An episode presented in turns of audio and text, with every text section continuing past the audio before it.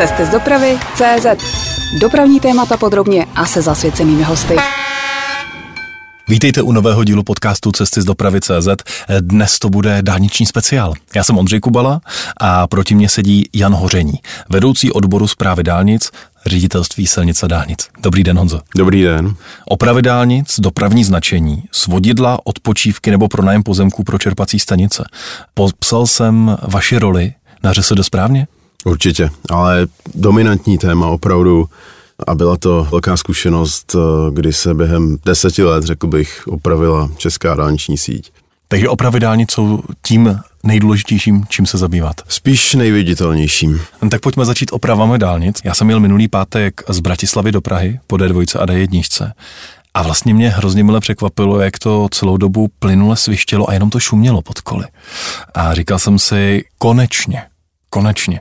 Tak když se podíváme na ty poslední dokončené opravy, a nejenom na D1, ale třeba i D5, jaké technologie z těch nejnovějších se vám tam osvědčily? Ještě bych možná dodal z toho pocitu dneska dojet na D2, že jsem si všiml, že se za poslední 3-5 let z toho českého slovníku vytratilo slovo tankodrom. Hmm. To prostě bylo omílané slovo, bylo to rovnítko pro českou dálniční síť. Bylo prostě těžké nějakým způsobem obhajovat a hovořit ní, protože prostě ti lidi vnímali ten obrovský rozdíl mezi Chorvatskem nebo mezi, mezi Rakouskem nebo mezi jakoukoliv skoro jinou jinou zemí, kdy jsme to už na území východního Německa jakoby zapomněli. Teď jsme se konečně dostali tam, kam jsme chtěli. Ty první plány byly někdo z roku 2010-2011 a vlastně po po deseti letech jsme se dočkali konečně tady toho kýženého efektu. Jaký technologie se používají? No tak... Víš, jaké se osvědčily? Co z toho nejnovějšího vlastně jste si řekli, tohle dobře na českých dálnicích funguje? Hmm, hmm, hmm. Dělí se to na druh té vozovky, jsou to prostě opravy betonového krytu a, a e, asfaltu, kdy u toho betonu de facto přichází do úvahy pouze jedna ta e, záležitost, už dneska prostě se vymění těch e, cirka 30 cm toho, toho betonu po nějakých těch 20, 25, 35 letech podle toho, jak to kde, kde vydrží. Co se týká těch technologií, byla tu ještě jedna, dělala se jak v tom Německu, tak i u nás na dálnici D1, D2 a, a D11, což byl přetah těchto těch vrstev, že se vlastně ten beton rozbil, nechal se být jako velice dobrá podkladní vrstva, na to se dávaly asfaltové vrstvy. Do dneška to jak u Prahy, tak u Břeclavy, tak u Poděbrat jako máme. Němci to začali opouštět, my asi tak přicházíme na to postupně, jakoby proč. Vě, většina těch úseků třeba u Prahy, tam jsou opravdu od roku 71, je tam stále pod tou dálnicí. Ten původní ten, beton. Je tam, je tam a drží. A vlastně už ta dálnice zažila x oprav a funguje to. A pak jsou prostě úseky zrovna u Sadské na D11, kde, kde se to začalo objevovat hodně, hodně brzo, ty, ty problémy. A to je třeba technologie, která se jakoby uhasíná, odchází a, a, a beton se bude měnit za, za beton. Co se týká asfaltu, zase tam je jenom asi otázka, jak, jak, jak jdeme jakoby hluboko. Jinak je to výměna prostě těch jednotlivých vrstev. Možná, když se bavíme o těch technologiích úvedu, týká se to jak betonu, tak asfaltu, tak v těch posledních v Česku deseti letech, třeba v USA je to, je to delší, delší tradice tak jsou to postřiky, které zvyšují život a schopnost těch povrchů. To je poměrně trend, který jsme hodně eh, u nás eh, nasadili. Musím říct, že v tomhle Česko je v rámci mm, regionu střední Evropy i vůči těm Němcům tak je hodně daleko. Eh, většinou to okolní země eh, nedělají. Probíhá na to celá řada výzkumů a ať už eh, mm, vliv na pojivo asfaltových vrstev nebo, nebo i u těch betonových vozovek, tak jsou tam prostě určitý chemické reakce, který, který tomu dokážou pomoci, říká se nějakých prostě pět, osm roků a to je významná doba, takže v tom si myslím, že jsme že jsme tady v, v regionu docela daleko. A jak se takový postřik dělá? Nebo čím vlastně tu dálnici stříkáte? To asi není to místní zastřikování spár, které člověk může vidět.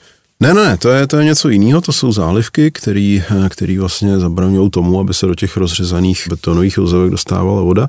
Toto je opravdu dávkovač, je to, je to cisterna, která má vepředu nějakou lištu a, a provede se to za den, za dva, přes víkend při nějaký uzavírce po pruzích, jezdíte kolem toho, dá se to někde potkat a aplikuje se to vždycky na jako x kilometrů.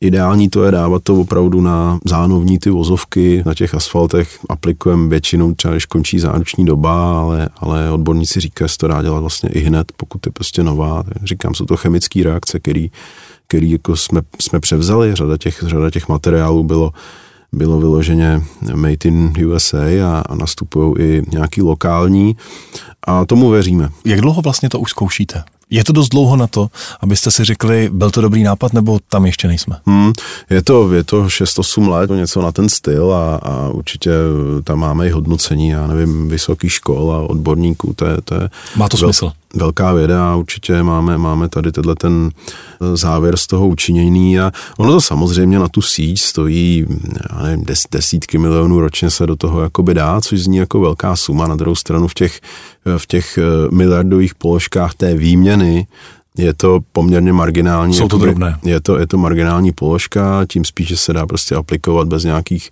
zásadních omezování provozu.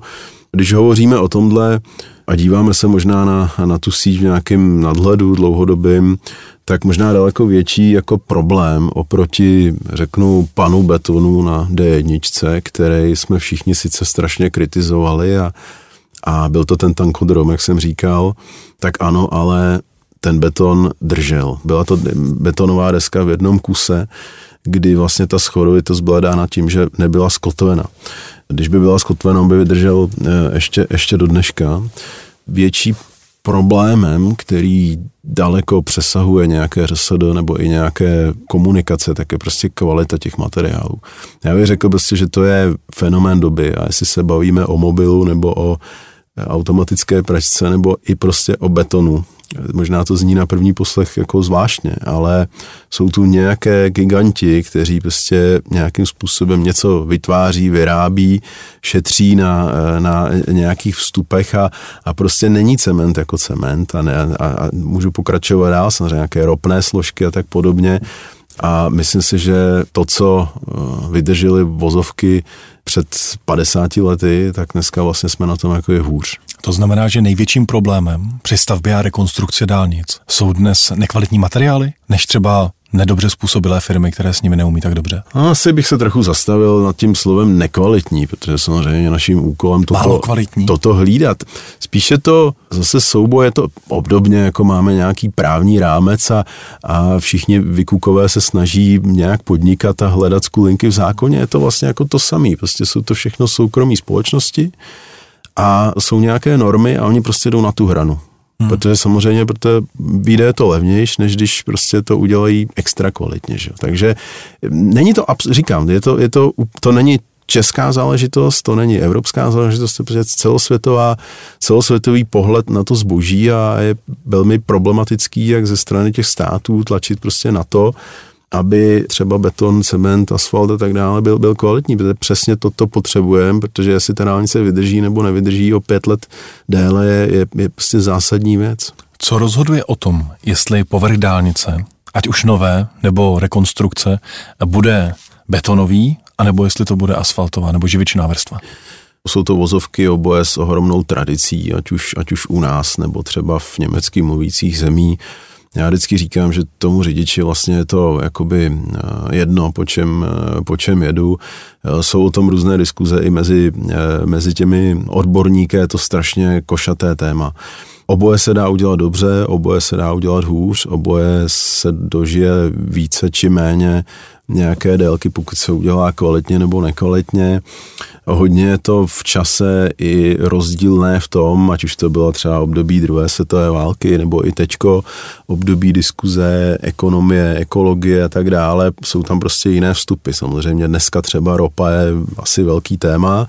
V nějaké zemi a v nějakém období bylo strašně zase důležité, jaké ty vstupy mají na tom svém území. A to si myslím, že je velký velký důvod, proč eh, v okolních zemí nebo v tom německy mluvícím regionu, kam kde my jsme strašně blízko a, a celá řada těch eh, stavebních firm tam má svoji matku a tedy, tak eh, tady v tom našem regionu je dostupné kamenivo, dobré kamenivo do betonových vozovek A je tu ten cement, jako to si myslím, že už v tom 20. století v tom Německu byl hlavní důvod, proč se s tím jako začalo. A když se podíváme do Španělska nebo do Itálie, tak je to zase jeden z důvodů prostě tam z té Afriky a tak dále, tam té ropy je natolik dostatek, že oni to nepotřebují nějakým způsobem zásadně jakoby zkoumat. Takže to je třeba jeden důvod. Proč a když to... se rozhodujete vy, hmm. dnes, jestli oprava má být betonová nebo asfaltová, hmm. Hmm. tak eh, co je tím parametrem? Jsou to peníze, co vyjde právě teď levněji?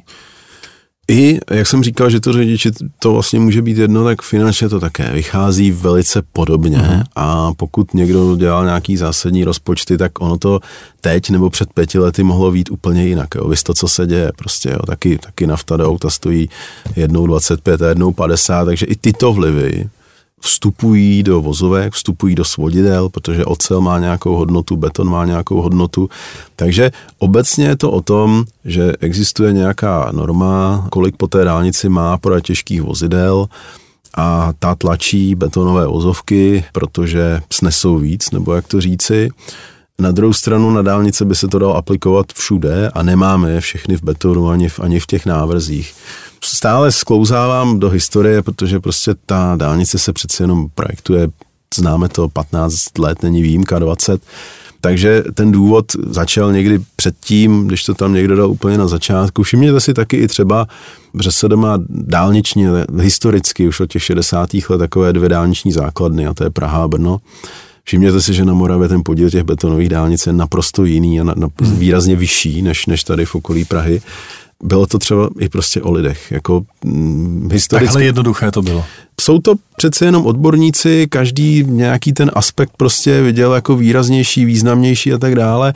A těch vlivů je prostě celá řada, celá řada. Na každé dálnici je to, je to trochu jinak. Zajímavé třeba i teď bylo, kdy na PPPD 4 o tom nerozhodoval jaký nikdo z nás a, a ne stát, rozhodoval o tom vítěz toho tendru. A jaká bude D4? Bude asfaltová. Bude asfaltová. Byly tam i zajímavé interní diskuze, kdy, kdy kolegové s francouzskými matkami z Eurově viděli možná ten asfalt Vista France jako takovou hmm. domácí půdu, kolegové ze Šterabaku zase tlačení, tlačení. Jsou tam různý vlivy, já si třeba pamatuju v Bavorsku, jsem se na to ptal i kolegů v okolí Mnichova, proč to tak mají, protože to je taky 50-50, tak říkali, prostě tam byly i vlivy, že, že jim teď nevím, BMW nebo Audi, že tam chtělo mít oba dva druhy, aby zkoušeli ty auta, prostě opravdu je to různorodé. Když bychom se podívali od povrchu na svodidla, tak eh, na dálnici D5 směrem na Rozvadov, v té rekonstrukci, která je naplánovaná na příští a přes příští rok, by se měly objevit středová svodidla z betonu. Znamená to, že budou bezpečnější, že budou tak bezpečná, že by měli zvládnout nehodu kamionu, aby se nedostal do protisměru? Ano, je to tak, je to jedna z výhod. Druhá z výhod je, že se musíme starat o zeleň, která je v tom středovém pásu a to je čím dál horší úkol. Tím, jak přibývají vozidla, tak um, už dobrých zase dílek pět let, určitě osm, tak v kolem Prahy a kolem Brna tu údržbu musíme dělat pouze v noci, což zase fond pracovní doby, náklady, technika, Ale lidi. to můžete zaskřihnout křivě, že jo, ten keří, když na ní nevidíte. to asi, to asi by jako nebyl ten problém, hlavně, že se to zkrátí, ale, ale byla tu krom zádržnosti těch svojich diskuze i o takzvaném nezeleném středáku, tomu pracovně mm. říkáme, to znamená, že by, že by byl vyasfaltovaný a na něm byly ty, ty betonové svodidla. Největší problém této diskuze, kdy se nám tento model, vnímáme ho ve Francii, vnímáme ho v Německu, eh, v celé řadě jiných zemí. Největší rozdíl mezi českou dánční sítí a těmi zeměmi, které jsem jmenoval, je v tom, že často ty země, nebo většinou ty země mají sítě pod tou dálnicí vymístěny na kraj. Jsou vedle té dálnice. A my je máme uprostřed? My je máme uprostřed. Eh, nevýhoda toho jejich řešení, že celý ten zábor té dálnice je vlastně větší, víc, víc pozemků a, a, a tak dále.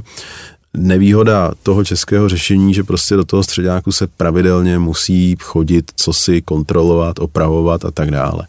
Tudíž zabetonovat si ty sítě, vlastně, když to řeknu úplně takhle jako doslova, je, eh, je vlastně u nás daleko větší problém než, než, než v tom zahraničí. Zase je to velice složitá technická debata našich, našich jakoby kolegů, poměrně, musím říct, velká jakoby ne, nejasnost, jsou na to prostě jako názory jako jiný, různý, ale podařilo se teďko u D11 u Prahy udělat 8 kilometrů tohohle řešení, před pár lety, v roce 22 jsme toto řešení udělali poprvé u Olomouce na D35 a teď se projektuje asi nejdelší úsek právě mezi Pozní a tím Rozvadovem, kde vlastně zrovna letos došlo k ohromně tragické jako nehodě. To byl právě ta situace, kdy ten kamion přesko- ano. doslova přeskočil do protisměru. Ano, a potkal tam auto s, s rodinou a s dětma. A teď mi řekněte, ani to téma bezpečnosti nedokáže tu diskuzi převážit směrem k betonovým svodidlům? Představte si tu nepříjemnost, že se na relativně eh, zánovním úseku nebo tomhle, tomhle řešení, nedej bože, ukáže, že je nějaký zásadní problém s těmi sítěmi, který, který prostě jsou pod tím, ať už jsou to kabely, přenosová soustava, kanalizace, a celá řada dalších prvků, co tam jsou, ty náklady na toto předělávat nebo lokálně vybourávat a tak dále jsou prostě natolik enormní, že je to, je to de facto stále ještě nebylo o tom rozhodnuto zcela systémové pro celou tu dálniční síť. Je to... Přemýšlím o tom v kontextu hodnoty těch lidských životů, které to může zachránit. Co se týče zádržnosti těch svodidel, tak ono se vlastně, říká se tomu H4, ta nejvyšší, eh, ten nejvyšší stupeň H1, H2, H3, H4, jak jde, jak jde ta doba, tak eh, se dá z hlediska ocelových prvků dosáhnout eh, té nejvyšší zádržnosti taky. Takže ta záležitost jako cenová, Tyhle prvky se spíš používají na kraje mostu. Jo, tam vlastně to je jediný prvek, kde, kde ocel v té H4 jako máme, takže ono jde udělat oboje ale oboje je extrémně drahé a to prostě můžou být třeba trojnásobky. Kolik peněz vlastně se pro opravuje na českých dálnicích? Jaký je rozpočet oddělení a nahořeního? Ten náš rozpočet je trochu jiný než ta obecná otázka. My do těch námi svěřených dálničních úseků, ono je to zase složité to člení toho ŘSD, protože do dneška vnitřně nedošlo ještě k tomu rozdělení mezi dálnicema a rychlostníma silnicema, co se nás týče, je to asi 2,5-3 miliardy ročně na ty opravy, o kterých se bavíme. Když bychom se podívali na provoz ŘSD jako takového, včetně těch prvních tříd a včetně všech oprav a tunelů a, a telematiky mm-hmm. tak dále, tak je, to, tak je to skoro asi až 20 miliard. Takže to je velký, velký rozdíl v těch našich třech miliardách, co každý rok řešíme ty D5 a poděbrady a to, co se tu bavíme, tak ani nebyla ta modernizace D1, takže to číslo jsem musel takhle okomentovat. Jaké největší dálniční opravy máme v dalších dvou letech před sebou? Hodně máme teď v plánu dálnici DP de facto na všech těch úsecích. Jsou to jak úseky mezi Prahou a Berounem, které vlastně letos oslavili, jestli se nepletu, 40 let, 1982. Eh, jsou tam jak vozovky, eh, jsou tam hlavně mosty. Tam, tam je velký problém eh, u Brna a u Berouna. Nás, to jsou dvě mostařský nejhorší jako lokality, co nás tam trápí.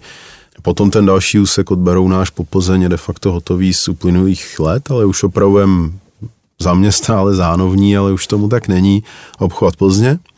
A největší problém na té DPC máme s eh, tím betonovým úsekem z roku 97 u té německé hranice, protože přeci jenom je to vlastně 120 km dálničního pásu, kdyby jsme každý rok chtěli udělat nějaký úsek. Do popředí se dostává i D11, taky v celku ještě zánovní záležitost minimálně ten úsek od Poděbra dál, ale ale 20 let se blíží a tím pádem letos jsme udělali ten závěr u Hradce Králové, ale letos se chcem v roce 2023 se chcem posunout se blíže Praze a k Poděbradům a tak dále, takže uvedl bych třeba tyhle ty dva úseky zatím. A jaká bude strategie ŘSD v opravách? Dělat postupně vždycky nějaký drobný kousek, nebo naopak delší dobu raději dělat delší úsek, který potom uvést do provozu najednou? To byla eh, právě ta změna, eh, kterou já jsem měl tu čest eh, zažít, když jsme začali dělat pořádné prostě úseky. Do toho roku 2010 to byly, za první ta dálniční síť nebyla tak stará a za další se to dělalo po kratších úsecích, prostě aut bylo málo, oprav bylo míň, že se si to mohlo dovolit. Dneska de facto jsme na tom stejně jako ty státy, které tu síť mají ořád déle, jako je to Německo nebo i ta Itálie. Děláme úseky delšího charakteru, 5-10 kilometrů. Spíše to o té prioritě nebo o tom nápadu, jako kdy do toho, kdy do toho jít.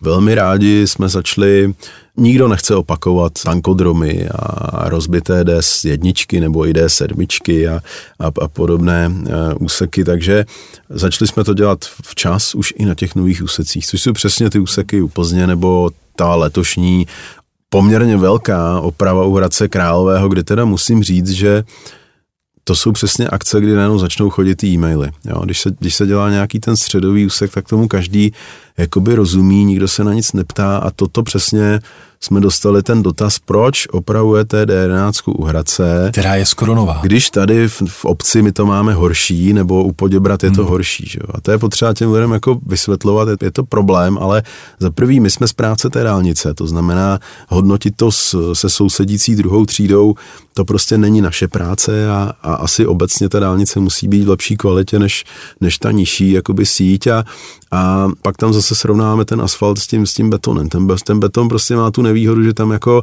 opravdu musíme dojít do toho stavu, kde je potřeba ho vyměnit a tím pádem těch posledních 50 let životnosti betonu není. Žádná v úzovkách hit paráda, ale s tím asfaltem tím, že to je po vrstvách, tak se s tím dá jakoby hrát, že to jsem chtěl říct, že u toho Hradce nebo u té Plzně nebo v, v příštím roce se chystáme i na ten úsek od Ústí na, na Drážďany, vyměňujeme takzvanou obrusnou vrstvu, což je těch horních 5 cm. Pokud to uděláme za 5 minut 12, což je ten 12. až 16. rok životnosti, něco takového. Je potřeba to prostě číst, sledovat a jít do toho velmi na rok nebo na dva přesně. Pokud toto podchytíme a nešáháme do těch vrstev níž, tak ta oprava je rychlá, levná, což je určitě kýžený efekt a hlavně ta dálnice vypadá furt jako nová. Naším hostem byl zhruba před rokem, tady v podcastu z Dopravy.cz, Miroslav Patrik, přírodovědec, taky aktivista, který s dětmi země napadá nejenom nové úseky, které stavíte, ale třeba v případě dálnice D1 se velmi angažoval i v těch řízeních a projednání opravovaných úseků.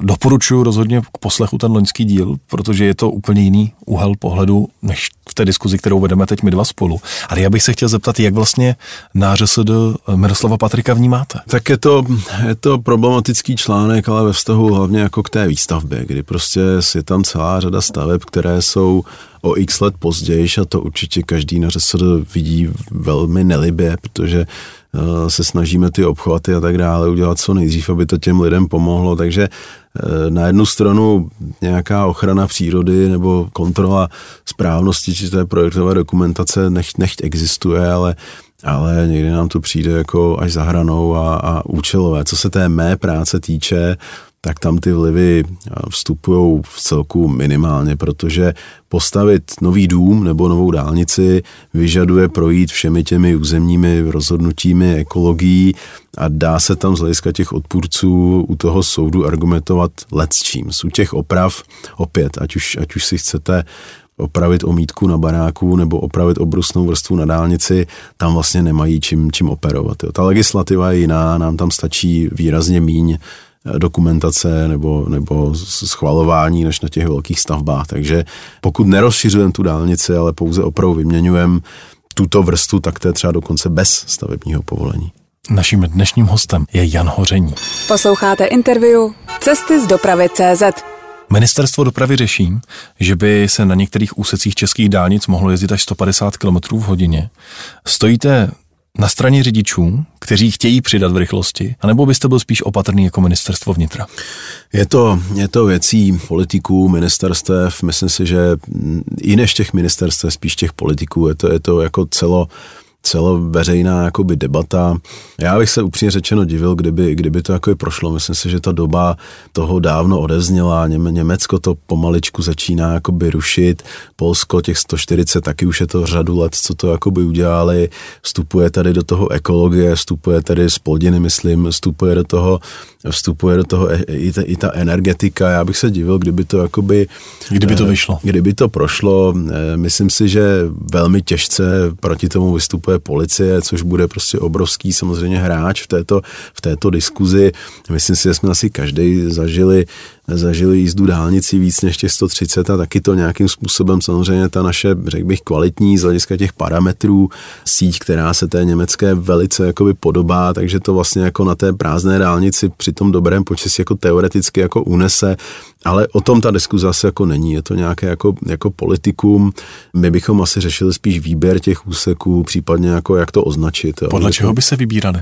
Podle kategorie té komunikace. To znamená je, nejnovější, rovný, přehledný s dobrou vozovkou? Spíše ten, ten kategorijní základní prvek je vlastně šířka toho pásu, uh-huh. jo, kdy je to hodně o třeba krajnici a případných nehodách nebo zaparkovaných vozidlech, tak prostě mohly by to být pouze ty dálnice, které jsou plnohodnotné a vejdou se tam ty tři směry vlastně jako vedle sebe.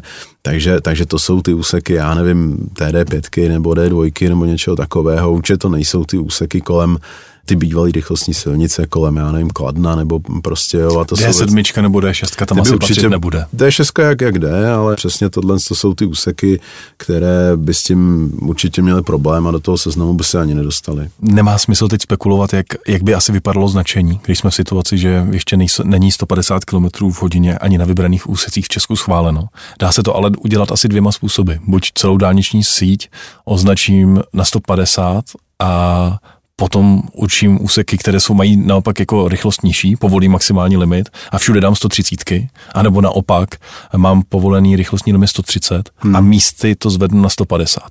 To bych určitě byl právě rád, aby se, aby se nějaká takováhle studie na to udělala, ať to jako dává smysl, protože takhle dokážeme v úvozovkách zaplevelit těmi značkami mm, a udělat to také jako nepřehledné a tak dále, celou, celou tu síť, takže tady by se podle toho, jaký by to byly úseky, měly vyhodnotit, jestli je lepší ten ten systém, co vlastně v Německu, když, když potřebuji zpomalit, tak to vyznačím, nebo ten systém, co byl v Rakousku, že ta 140 se opakovala na každý mezikřižovatkovém úseku a pak vlastně těch značek máte strašně moc. Takže pokud by k tomu mělo dojít, tak eh, než se toto dostane do zákona, to by asi bylo přesně dobré, aby, aby si na to, že se udělalo nějakou studii a, a, a projekčně to, projekčně to mm, nějakým způsobem zpracovalo. Když už jsme u dopravního značení, stále častěji si všímám vodorovného značení bezpečného odstupu.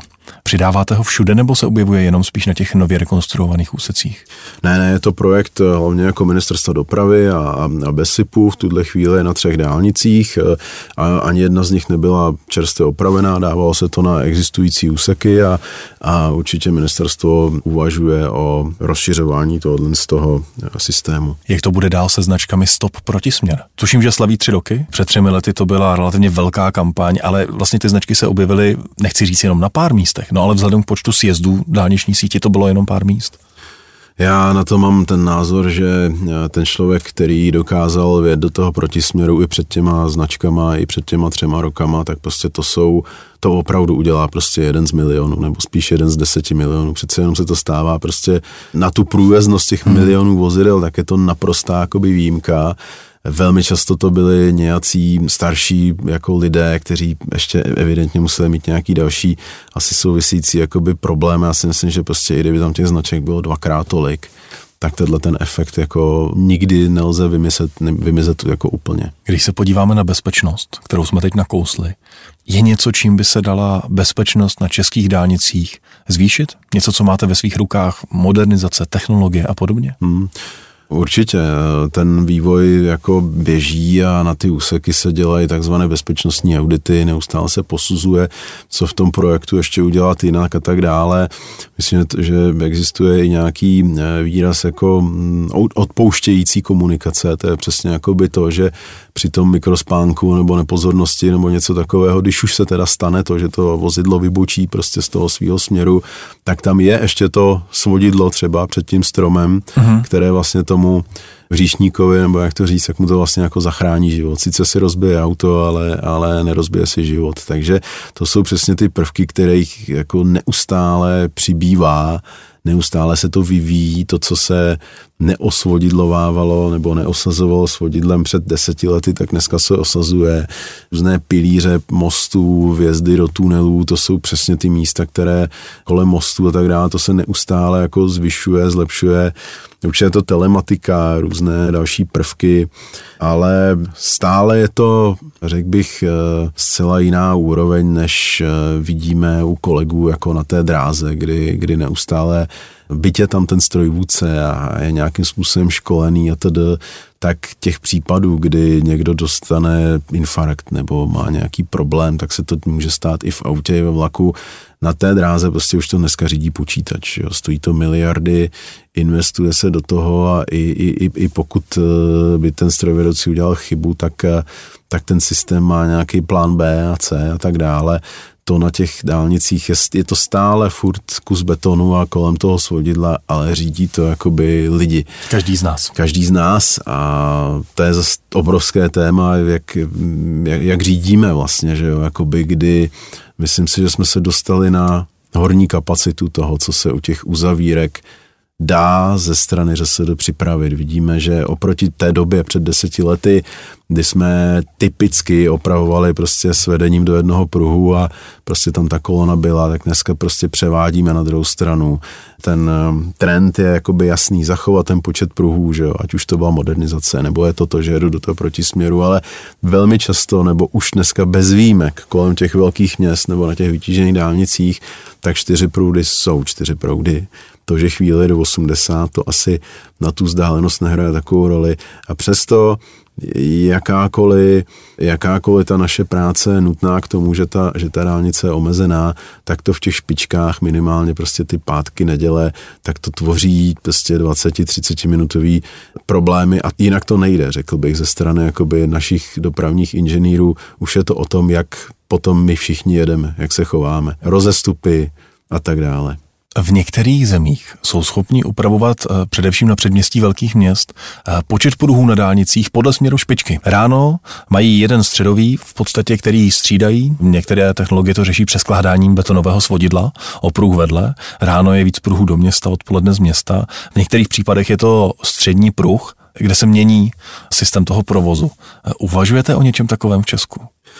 Myslím si, že to je spíš doména takových jižních spojek a nějakých prostě vyloženě městských záležitostí, typicky z těch Los Angeles a možná, možná v Holandsku a tak dále ani v tom Německu to de facto nikde moc jakoby není. Je potřeba tam nemít klasický pevný středový pás, protože vlastně je to jedna, Pak to nefunguje. jedna vybetonovaná plocha a, a nějakým způsobem se tam hýbá, hýbá tím provozem. Spíš jsou to věci mostů, tunelů, je to třeba dálniční tunel, který má několik, eh, několik vlastně tubusů pod labem v Hamburku třeba, to je možná nejbližší takový úsek, co si vybavuju tady v okolí, kde se to prostě jako dá, dá vyznačit, jsou to, jsou to právě nějaké ty jižní spojky v Madridu, Madridu, tuším a tedy, ale na český dálniční sítě jsem neslyšel, aby se o tom nějakým způsobem jako uvažovalo. Krom toho, že musíte mít jednu spevněnou komunikaci pro oba dva ty směry, tak všechny ty případy, co říkám, jsou výrazně více proudí. Myslím si, že to jsou takové ty americké desetiproudovky a, a tak dále, což ani v nejbláznivějších výhledech české dálniční sítě asi se, se, se ničeho takového moc nedočkáme. Ještě jedna drobnost ke značení. Není to tak dlouho, co jste začali osazovat některé úseky, především před městy, zákazem předjíždění nákladních vozidel. Jak se to osvědčilo? Zase je to, je to diskuze celý řady lidí, odborníků, přesahuje to absolutně ŘSD, hodně do toho hovoří policie, má co říct, hovoří do toho ministerstvo dopravy vnitra, jsou na to názory eh, různé. To, co jsme zažili na Vysočině, byla spíš nějaká nějaká záležitost na to zimní období s těmi problémy, co tam byly. Nastálo je to vyznačeno na celé řadě úseků, hlavně v okolí Prahy, Brna. Ti, kteří to odmítají z té skupiny, co jsem říkal, tak vlastně argumentují, že pokud by to bylo nějakým způsobem paušálně, nebo by to bylo na úseky v řádu desítek a desítek kilometrů, tak argumentují tím, že vlastně potom by se celý ten proud zbrzdil tím, že ten nejpomalejší kamion určuje vlastně celou rychlost celého toho pravého pruhu a i ti, kteří by ho předjeli, tak nemohou, tím pádem se, se zdržuje ta dálnice jako celek, takže něco je na obou těch názorech a proto je to nějaký kompromis, že to je v celku jenom jako někde a případně jenom pro nějakou časovou, časové období. A váš názor? Funguje to?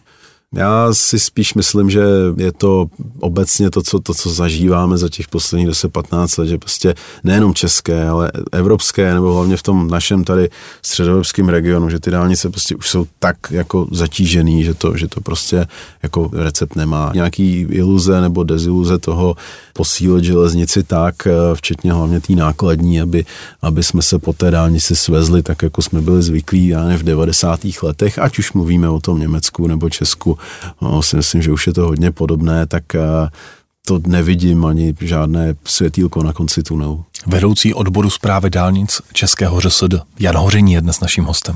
Posloucháte interview Cesty z dopravy CZ.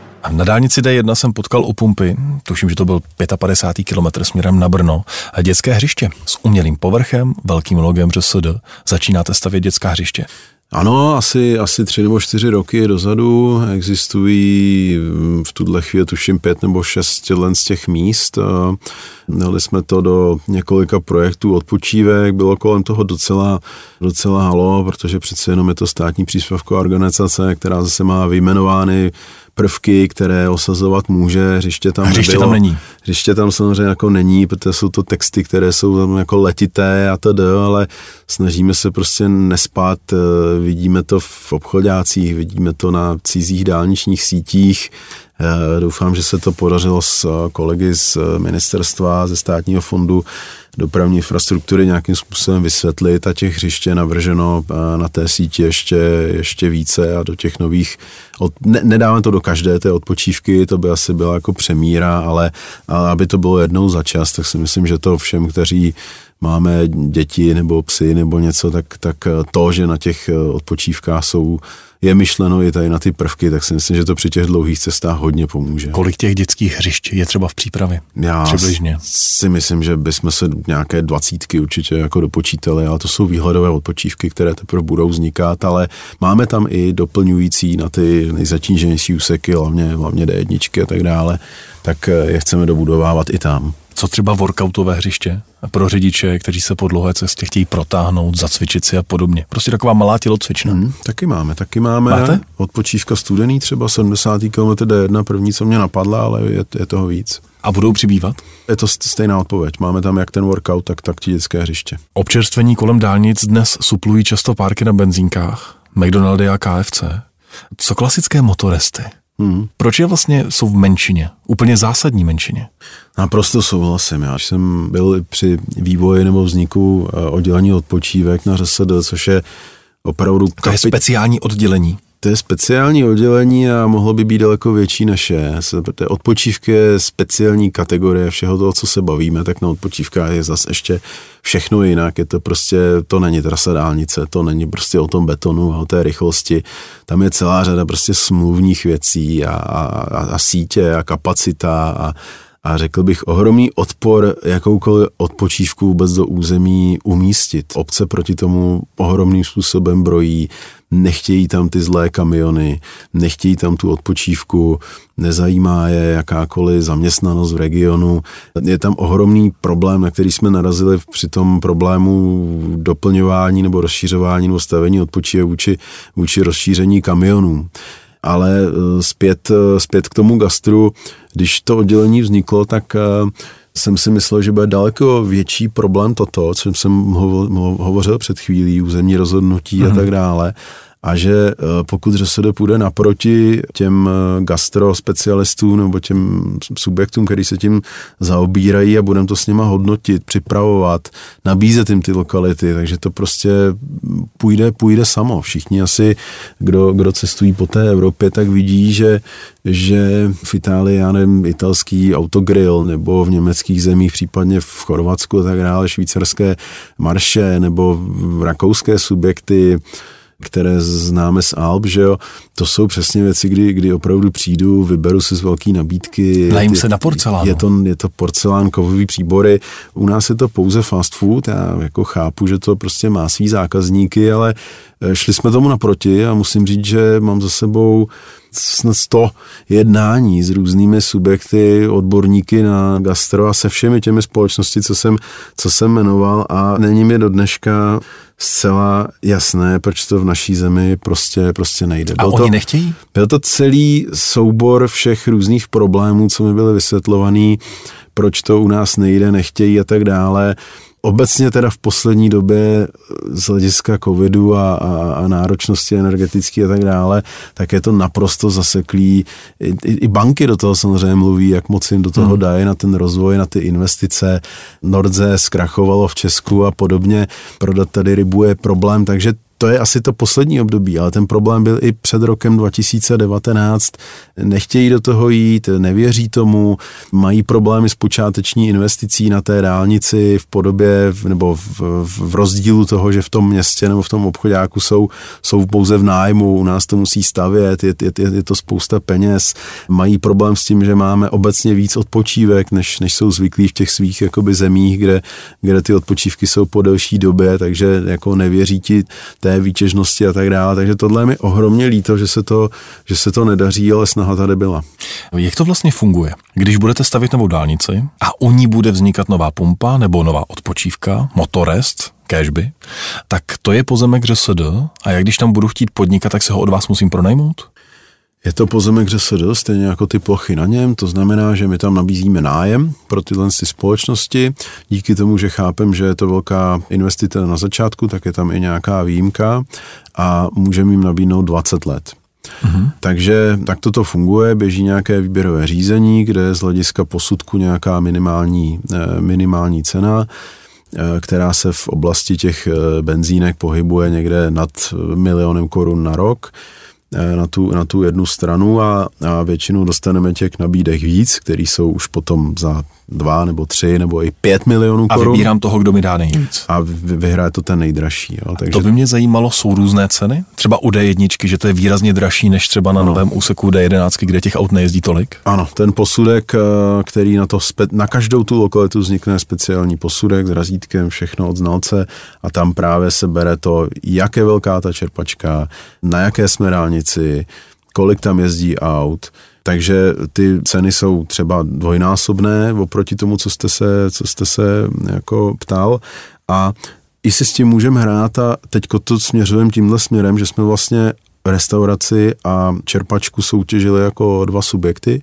Tím, že jsme bohužel od doby toho covidu zažili, že se nám přihlásila čerpačka a nepřihlásila se restaurace, musíme změnit strategii a začneme dělat ty výběrové řízení tak, že si my budeme diktovat, eh, co na té dálnici uh-huh. chceme. To znamená, my uděláme výběrové řízení, kdy zájem těch čerpaček je samozřejmě na každou tu lokalitu, kdežto ty restaurace, jak jsem to popisoval, takže my to spojíme a řekneme, hledáme subjekt takový, který tady krom toho, že bude prodávat naftu, bude tady prodávat elektřinu, tak tady bude na porcelánu s příborem prodávat jídlo a e, věříme, že ta velká čtyřka nebo pětka, co, co na té dálnici jsou, tak, tak prostě o to zájem budou mít. A samozřejmě vidíme, že oni jsou schopni to zajistit. E, jenom je to zase otázka v těch, v těch e, obrovských korporátech. A není to jenom česká záležitost, vlastně všichni jsou vlastnění někde, někde zase jako v zahraničí, takže vstupují do toho různí manažeři, kteří v Česku mnohdy ani nebyli. Je to, je to složité témata, ty, ty restaurace na dálnicích. Zmínil jste elektřinu. Elektromobilita přichází. Bude dostatek nabíječek u českých dálnic? My jich máme v tuhle chvíli asi 30. Eh, začalo se to osazovat, tuším, jestli to byl rok 2017, jestli si dobře pamatuju. Každým rokem přicházejí další. Spíš je to o tom, jestli, jestli slepice nebo vejce, tohle z toho bylo rozhodnuto, staví se nejdřív nabíječky, já spíš mám pocit při těch svých cestách, že, že ty, co na těch dálnicích jsou, tak ty stání jsou spíš prázdná než plná, takže bych se toho nebál, tím spíš, že, že neustále, ať už Evropská unie nebo České ministerstvo vypisuje granty a, a hlásí se tam zájemci a ten, ten vývoj tam je. Na takovou tu budoucnost, kam dokážem vidět, já nevím, pět let dopředu, tak si myslím, že vůbec žádný problém jakoby nehrozí.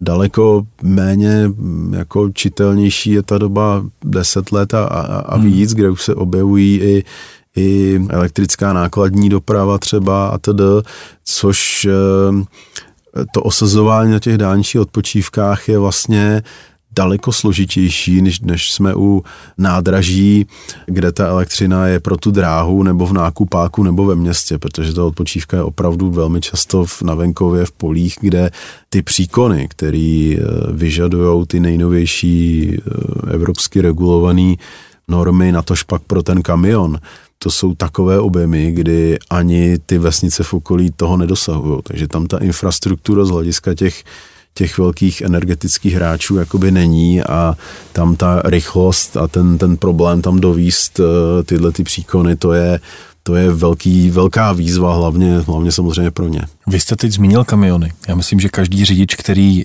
jezdí po českých dálnicích, zná tu situaci, kdy k večeru se začínají ucpávat nejenom odpočívky, ale i sjezdy k pumpám, sjezdy z dálnic. Vlastně každý kamion se snaží zastavit, kde to jenom jde, aby měl ten povinný odpočinek a nedostal se do problému. A blízká se aspoň v některých místech na lepší časy, že kamiony nebudou muset stát na sjezdech, ale, ale budou mít kde zaparkovat. My jsme tenhle ten problém nechali vyprojektovat někdy v roce 2014, kdy jsme si malovali do studie asi 1500 stání pro kamiony. Zatím se nám jich podařilo postavit, tuším, něco kolem pětistovky, takže jsme někde na třetině. Bohužel tím, jak eh, ta kamionová doprava stále roste, tak se domnívám, že těch 500 eh, pouze pokryl ten přírůstek, co jakoby hmm. je, takže s tím vlastně se potýkáme nadále, projektujeme to nadále, ale tam přesně do toho vstupuje to, o čem jsem hovořil, změna územních plánů těch dotčených obcí je, je absolutně nechtěný, nechtěný dítě. Je to, je to, je ten, ten odpor je na, na 9 z 10 odpočívek je prostě blokováno tím, tím směrem. My, my na, ty, na ty obce u těch starých existujících dálnic vlastně nemáme jakoukoliv páku a jsme, jsme na nich závislí, to znamená z toho seznamu se se velká část těch věcí jako vyškrtala, začínáme hledat i nějaký záložní plány, hlavně rozšiřovat ty existující odpočívky, je to, je to velký problém. A řekněte mi třeba u těch nově stavěných úseků, chystáte nějakou deluxe odpočívku, která by splnila vlastně všechno to, o čem jste tady mluvil? Hmm, hmm, hmm, určitě několik, jako většina z nich. Kde bude nejbližší, která se otevře? Kde bude nejbližší, v, v tuhle chvíli se otvírá kolem, kolem Vánoc na tom úseku D35 u Pardubic, tak se otvírá nová odpočívka ale z hlediska těch novinek, co se bavíme, tak samozřejmě to je projektováno zase, to, je, to spoždění je více. Projektujeme teď, uvidíme ji za několik let. No, u těch Pardubic jsme ji projektovali před deseti lety, to znamená z hlediska těch prvků, eh, tam to bude jenom část toho, co jsme se bavili. Mm-hmm. Vím, že tam, vím, že tam ta elektronabíječka bude. Nicméně uvedl bych třeba hraniční odpočívky na dálnici D3 mezi Budějovicem a Lincem nebo hraniční mezi, mezi Hradcem Králové nebo Trutnovem a polskou hranicí. To budou takové nové rozvadovy, řekl bych, to budou opravdu velké odpočívky, kam ať už hřiště, tak nabíječku, tak i ten gastro, to gastropojetí, jak jsem hovořil, to jsou všechno věci, které by se tam potkat, potkat už měly. Takže i porcelán možná bude. No já doufám.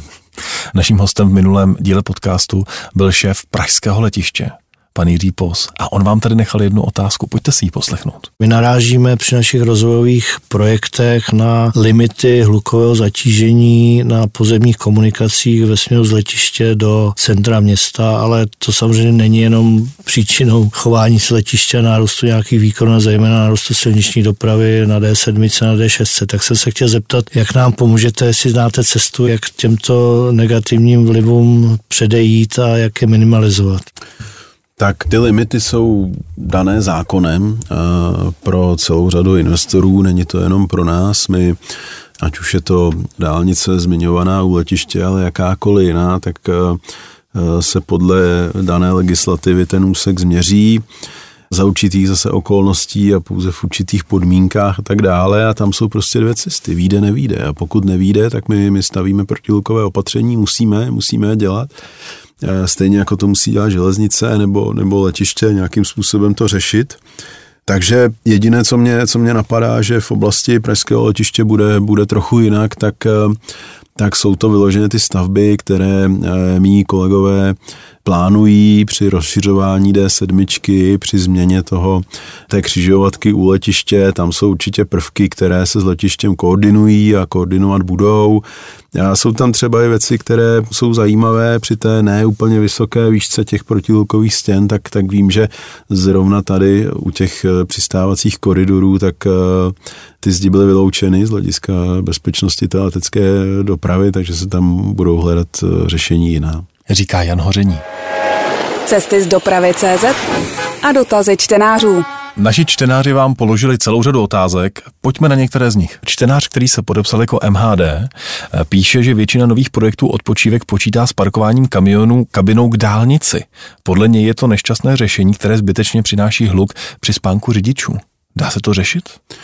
My to řešíme, ono pokud se výjíždí na tu odpočívku, tak je ideální při tom, kde je víc těch řád, tak vlastně nasměrovat ty kamiony do, do prostředka, protože vlastně když eh, přichází ten večer, tak oni hledají to místo ideální, když můžou hledat i vpravo i vlevo, aby nedojeli na konec odpočívky a pak už je nečeká nic jiného než je dál, takže vlastně jako to směřujeme do prostřed. Tím pádem vlastně půlka z nich stojí tak a půlka z nich tak. Pak je tam problém i s křivkama, jakoby výjíždění, to bychom se museli namalovat, výjíždění z té odpočívky, takže ono to úplně tak jako nejde, respektive je to zase problém na zabíraný úsek nebo zabírané pozemek té, té odpočívky, ale na těch nejnovějších odpočívkách jsme postavili gabionové zdi, třeba tady z toho důvodu, jak hluk, tak eh, světelný efekt vůči i těmto řidičům. Když jste zmínil světelný efekt, čtenář, který se podepsal BND 30 se ptá, jestli plánujete rozšíření používání stínění protijedoucích vozidel na středním dělícím pásu. Píše, že myslí ty zelené plastové plácačky na svodidlech uprostřed. Hmm, hmm. Bylo to velké téma před pěti, deseti lety, to bych asi o tom hovořil dlouho, co, co tam přesně bylo za efekty pro a proti.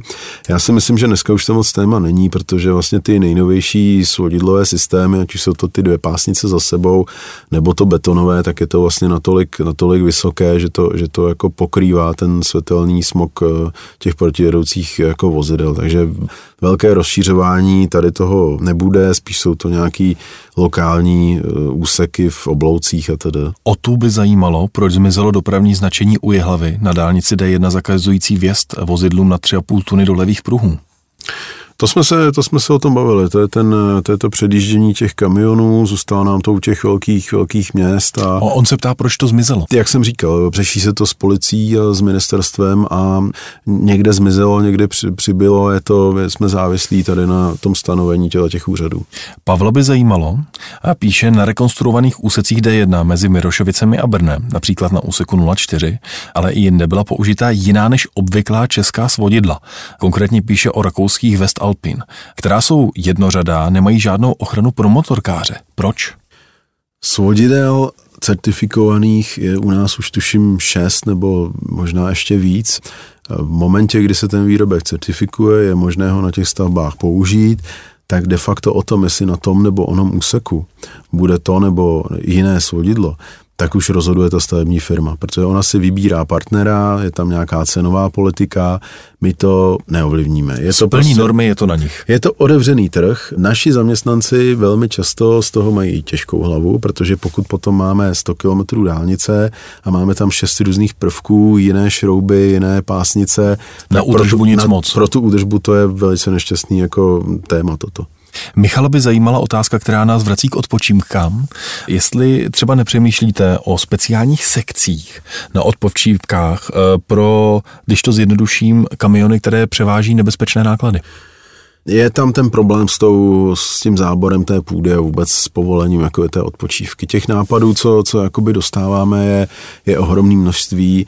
Nadrozměry samozřejmě třeba, jakoby, kdy oni jedou pouze v noci a přes den tam stojí, jakoby to zabere ohromné množství jako jako té, té, té půdy, kontrolní stanoviště pro policii, byť tomu jako rozumíme, tak je to samozřejmě zase zátěž na, na tenhle ten prostor.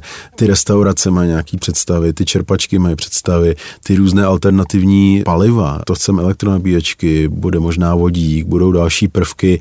Ta odpočívka prostě není nafukovací, do toho jsou tady různé žádosti o burstánky, o směnárny, o, o podnikání, o džusy, o, o pračky pro oděvy kamionáků. My to musíme mírnit, protože prostě na to ten prostor nikdy nebude. Prostě bojujete o každý metr. Nápadů by byla spousta. Hmm, hmm. Ondřej se ptá, jestli se někdy dočkáme opravdu kvalitních informací na dálničních proměných tabulích. Například doba zdržení v koloně. Také se naprosto podle ní nevyužívají dodatkové tabulky u vzdálenosti k události. Pokud je událost podle ní třeba do 5000 metrů, tak je ta informace mnohem lepší, než hledat kilometrovníky. A ten dotaz je ještě delší, ale v podstatě zlepšení informací v té proměné telematice. Já na to mám úplně jiný názor. Já si myslím, že ta vybavenost eh, těmi panely na české dálniční síti, kde se dozvím, co se děje, kde se to děje, bliká to na mě, dokážu se nějakým způsobem připravit nebo sjet, jako vemme si to Německo neustále jakoby nám dávané za vzor. Já si prostě myslím, že v Česku je ten systém jako lepší. V Německu je pouze lineové řízení, kde když už jsem v tom problému, tak mi to říká, jestli máme 60 nebo 80, nebo že je zavřený pruh, ale já jsem do dneška v Německu schopný vjet do kolony, kde zůstanu tři hodiny to je prostě něco, co bych jako absolutně řešil a u nás to řešeno jakoby, jakoby je. Co se týká těch dojezdových časů, tak eh, na ty naše tabule prostě ano, šlo by tam psát lecos, ale samozřejmě je tam nějaký omezený, omezený prostor a když už teda jsem do toho problému dojel a, a, a můžu se třeba i podívat na ten, na ten displej toho mobilu, tak dneska mám celou řadu nástrojů, jak, jak, jak tady tu zážitost jakoby si, si, si, si pozjišťovat a hlavně se to v tom čase mění, jakoby, jo. My, když jsme to zkoušeli, ty různý dojezdový časy do Brna a podobně, tak, tak uh, to bylo víc kritiky než užitku, protože prostě vy jste mi slíbili, že tam bude hodina 22, já jsem tam pak jel dvě hodiny to je prostě údaj, který je v tomto kilometru v nějakém systému, a že se něco stane za 50 kilometrů, ta, ta, ta věc se jako mění, takže já si myslím, že ty české tabule, co máme s tou informací, že nejenom, že jsou, můžeme se bavit, jestli jsou dostatečné, ale, ale já nevidím na jiné dálniční síti něco zásadně lepšího. Když jedete po dálnici, věříte Waze nebo Google? Já si myslím, že to jsou natolik dominantní a, a, a firmy, které zaměstnávají nejlepší odborníky jako z celého světa. Určitě to sám používám a, a myslím si, že je právě perfektní, že se tyhle ty věci jakoby můžou jako doplňovat. Jo. To znamená, že dáme vědět, eh, řídím, tak těžko tohle můžu sledovat úplně vždycky, nebo nemám toho spolujezdce, nebo si to zatnu do navigace, určitě je potřeba to používat a kombinovat, ale, ale to, že, že ta dálnice jako samotná mi, mi, mi něco napíše na té značce, to si myslím, že, že eh, je u nás uděláno dobře. Úplně na závěr našeho dnešního povídání bych se vás rád zeptal na otázku, kterou vím, že nemá jednoduchou odpověď, ale přesto vás poprosím o stručnou odpověď. Jací jsme my Češi, řidiči na dálnicích? Já si myslím, že nejsme řádově horší než než nějaká severozápadní Evropa, ale mm, jak jsem říkal, při těch uzavírkách e, určitě je tu ohromný prostor každého z nás se nad tím zamyslet. Já bych apeloval... Co nám nejde? za mě, za mě dodržování těch, těch, těch vzdáleností, ale ale ať už, ať už příliš malé, zvláště pak prostě rychle jedoucí v rychlém, v rychlém pruhu, kdy, kdy opravdu někomu dýchají na kufr, to je, to je u nás možná vidět víc, než, než, než v těle z těch jako, jako, jako zemích, ale potom i ti přeopatrnělí, kdy prostě zvláště pak, když se teda se zužuje do nějakého úzkého, uh-huh. úzkého hrdla, tak je potřeba si uvědomit, že tam ten řidič, který tam nechá čtyři vozidla prázdno před sebou, nebo prostor pro čtyři vozidla, tak to je přesně ten nejslabší lepší článek toho řetězu, že ty čtyři vozidla na konci té kolony prostě stojí, stojí navíc. Jako to jsou asi dva záfad, furt, furt se traduje, jak jsme špatní a jak neumíme zipovat. Já nemám ten pocit. V momentě, kdy je nějaký problém, myslím si, že se Češi zipou úplně stejně jako třeba Němci. Ale ta vzdálenost, ať už příliš malá nebo příliš velká, to si myslím, že velmi negativně určuje jako průchodnost nebo rychlost průchodnosti té dálniční sítě, zvláště pak, když je špička nebo ještě nějaká oprava. Dnešním hostem podcastu Cesty z dopravy CZ byl Jan Hoření. Moc děkuji, že jste přišel. Já děkuji. Cesty z dopravy CZ. Dopravní témata podrobně a se zasvěcenými hosty.